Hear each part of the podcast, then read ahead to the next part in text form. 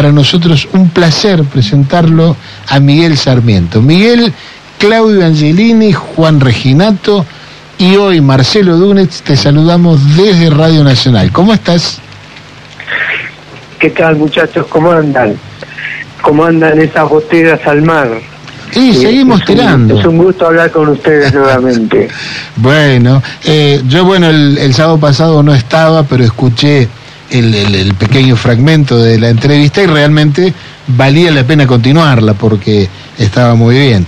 Eh, habíamos quedado, si mal no me acuerdo, eh, habías comenzado a describir el pensamiento de Enrique Dussel y su relación con la teología de la liberación de alguna manera. Bueno, nos interesa seguir profundizando en ese tema. Perfecto. Eh, mm, bueno, Dussel, para quienes eh, militamos en la teología de la liberación, fue justamente quien desde la filosofía apuntaló lo que eh, la teología iba descubriendo e instalando, sobre todo después del Concilio Vaticano II. Eh, por eso es tan importante en, el historial eh, de, todas las luchas por la liberación latinoamericana. Dussel nació en, Mendoza, eh, nació en 1934 y murió hace pocos días en México a los 88 años.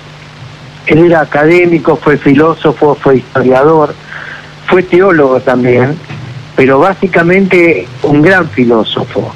Un profesor de ética en varias universidades, publicó más de 50 libros, más de 400 artículos, fue militante y dirigente de un movimiento que se llamaba Movimiento de Regeneración Nacional, eh, conocido por la sigla Morena es considerado uno de los filósofos americanos más prestigiosos del siglo pasado.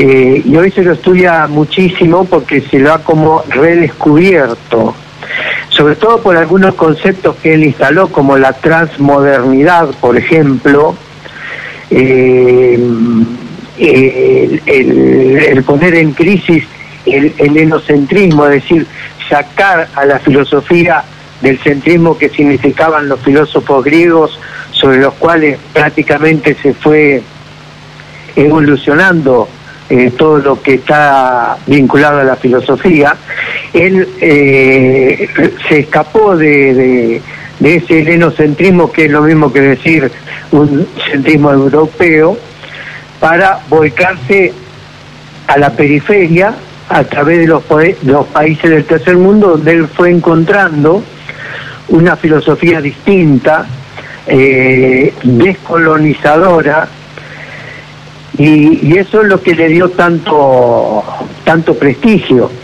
Eh, entre los años 60 más o menos, él estuvo viviendo en Nazaret, eh, viviendo una experiencia de carpintero, siendo filósofo y profesor universitario, y esta experiencia en, el Oriente Medio eh, le hizo eh, cambiar muchas de, muchos de sus conceptos. Entonces después cuando se radicó en Francia, eh, ahí fue donde abundó en, todo esto que terminó denominándolo él filosofía de la liberación. Cuando volvió a Argentina, primero dio clases en la Universidad de Resistencia en Chaco, y después volvió otra vez a Mendoza, su ciudad natal, y ahí comenzó una, etapa muy prolífica. Eh, y junto con otros filósofos argentinos también muy, muy notorios, muy notables, eh, creó la filosofía de la liberación. Esto le trajo un montón de problemas, porque en definitiva eh, buscó criticar las estructuras del colonialismo, del imperialismo, del racismo, del sexismo, y bueno, esto trae consecuencias. Él eh, en el año 72 pronunció seis conferencias que provocaron mucho ruido y estas actividades hicieron que lo tildaran de marxista y fuera objeto de, de persecución por grupos paramilitares. En el año 73 le metieron una bomba en su casa, una bomba de alto poder, un comando que se denominó, autodenominó Rucci, eh, esto fue en octubre del 73, en el 75 en la universidad lo expulsaron. Y bueno, a partir de ahí él vio que ya su vida corría peligro y se exilió en México, desde donde publicó su libro más famoso que es Filosofía de la Liberación. Eh, esto es así una síntesis eh, muy rápida sobre lo que Dussel significó eh, en el terreno intelectual argentino y prácticamente como complemento de la teología de liberación que ejercían los curas del tercer mundo en la Argentina u otros movimientos eh, eclesiásticos en otros países latinoamericanos. No sé si con esto más o menos les doy un panorama de lo que es Dussel. Miguel, yo leyendo, preparando un poco la entrevista, me puse a leer, eh, y en algún lugar dice que la filosofía de la liberación pretende pensar al otro desde su irreductible distinción. Te pido que me desarrolles, que me amplíes un poco este concepto. En realidad eh, es la filosofía pensándolo desde el otro, pero ese otro postergado, ese otro colonizado, ese otro sumergido eh, en, en lo que sería la marginalidad, no por propia voluntad, sino por efecto de aquellos que volcaron a toda esta gente a ese lugar tan oscuro y tan terrible. Entonces, eh, la filosofía, eh, en definitiva, ¿qué es la filosofía? La filosofía es eh, ocuparse de problemas teóricos pero también prácticos a través de la crítica, de la reflexión, de la interpretación de textos, eh, del ejercicio de la razón en todas sus formas. Y entonces esto, en lugar de hacerlo, como dije antes, desde un helenocentrismo, de un pensamiento filogriego, se hizo desde eh, la realidad eh, concreta de los postergados del tercer mundo. Lo que hoy eh, en la teología, en la sucesión de la teología de la liberación se le denomina opción por los pobres, es eso lo que él fue instalando ya a, los, a principios de los años 70. La filosofía de la liberación surge en 1971 y ya en el 75 empieza a ser perseguida por las consecuencias que traía, que era hacer levantar la cabeza a aquellos que no tenían voz y la encontraban a través de científicos y de líderes, tanto políticos como sociales, que les demostraban al pueblo que levantando la cabeza y uniéndose podían combatir y resurgir de aquellos que los tenía postergados. Esto es un poco la síntesis de la filosofía y de la teología de la liberación. Miguel, ¿cómo estás? Juan te saluda, ¿cómo va? ¿Qué tal, Juan? Bien. Vos te, estaba escuchando esa, esa filosofía de la periferia, de alguna manera, que vos mencionabas en Dussel, y es inevitable hacer un paralelismo con, con, el Papa venido del fin del mundo, ¿no? Claro, eh, claro. ¿Hay influencia de Dussel en el, en el accionar de Francisco? ¿Las podés leer? claro, claro. Eh, fue uno de los eh, uno de los tantos que tuvieron su influencia en la formación tanto filosófica como teológica de él y de muchos más.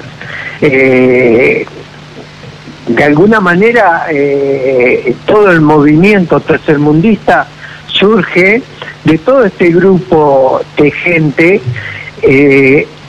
los filósofos eran prácticamente todos laicos, los teólogos eran prácticamente todos curas, eh, y monjas también, eh, pero eh, de, todo ese, ese andamiaje surgen enseñanzas. Hay que recordar que Francisco, por ejemplo, en su momento Bergoglio, fue provincial de los jesuitas a partir del año 73, es decir, él tenía apenas 35 años en ese momento y se nutría eh, en su formación y en su pensamiento de toda esta gente que era brillante en, en su análisis de la realidad sociopolítica que vivían los países del tercer mundo, pero en el caso de él, concretamente en, eh, en el terreno sudamericano y básicamente en el terreno argentino, ¿no?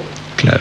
Sí, sí, es evidente que, que tanto Dussel como tantos otros eh, influyeron en el pensamiento y en la posición también eh, social, política y religiosa que fue asumiendo eh, Bergoglio y terminó convirtiéndose en el Francisco que hoy conocemos. Claro. Y, y, al que también tildan, ¿no? De comunista, digamos. Sí, che. Claro, claro. Otra vez. este... este es que es el mejor escapismo que tienen las fuerzas eh, dominantes para de alguna manera desacreditar la figura de quienes no solo no piensan como ellos, sino que lideran posiciones contra ellos. Claro. ¿No? Este, entonces, la mejor manera de desarticularlos es utilizar eh, la muletilla de que todos los que no piensan como yo son comunistas, ¿no? Claro. Seguro. Este, es, es, un poco el arma que utilizan y que lamentablemente la gente eh, cae muy fácil en, en, las garras de esta de este tipo de de, de, insinuaciones. o de críticas o, o de acusaciones porque eh, se ha instalado en todo el mundo occidental desde los años 50 o antes todavía, inmediatamente después del final de la Segunda Guerra Mundial, se ha instalado que el comunismo es el diablo, es el odio, es, es, es lo irreparable, es, es lo que atenta contra la libertad. Entonces, tildar de comunistas a quienes en realidad piensan distinto eh, claro, es, es, eficaz, eh, digamos. Eh, es lo que trae todo este tipo de cosas, ¿no? Sería un, Este, sería un buen momento ya de comenzar a replantearse, como diría Lelutier, en pleno siglo XIX, XX, XXI, digamos, ya pasó demasiado tiempo, ¿no? Como para intentar desacreditar un pensamiento o una persona eh, con el tilde de comunista, entre, entre comillas. Eso es cierto, lo que pasa es que se sigue haciendo este, y, y, y, se sigue eh, propendiendo a, mantener un poco en la ignorancia a la gente para que eh, eh, siga teniendo fuerza la acusación de comunista, de marxista y de tantas cosas que no tienen nada que ver con nuestra realidad eh, eh, tercermundista, pero que es, es, muy fácil atacarla desde ese lado frente a personas que no, no se encuentran digamos, con conocimientos o con la preparación suficiente para saber distinguir una cosa de la otra. Por eso es muy interesante, eh, el Papa Francisco hace, hace poco tiempo eh, mantuvo una entrevista con una periodista de Telam, eh, donde dijo, dijo pautas y cosas sumamente interesantes. Y ahí se mostró como un hombre auténticamente religioso. Si hay algo en contra del marxismo, precisamente la religión. Eh, el hombre se mostró auténticamente religioso en esa entrevista y demostró que eh, él contiene una sabiduría humana desde la sencillez, desde la austeridad y todo eso lo mantiene como un líder natural no prefabricado como ha pasado en la historia y sigue pasando y tenemos ejemplos muy claros en nuestro propio país, ¿no? Eh, por eso Francisco es creíble y no es tan creíble aquel, como él dice, que se cree Mesías cuando Mesías hubo uno solo. Sí. Dice, los demás son caricaturas, los demás eh, son eh, no me acuerdo exactamente la palabra que él utilizó, pero algo así como son payasos del mesianismo. Eh, Discúlpame, Marcelo, te saludo, buen día. tanto mal en la historia y la pueden seguir provocando porque siguen existiendo este tipo de gente este, y la, la, gente lo sigue como lo seguía el flautista de Amelín, que es precisamente uno de los de los ejemplos que Francisco da en esta entrevista, como diciendo, guarda, guarda que son encantadores a través de la flauta, pero terminan conduciendo a la gente a ahogarse en el río. Sí, Marcelo te saluda, buen día, ¿cómo estás?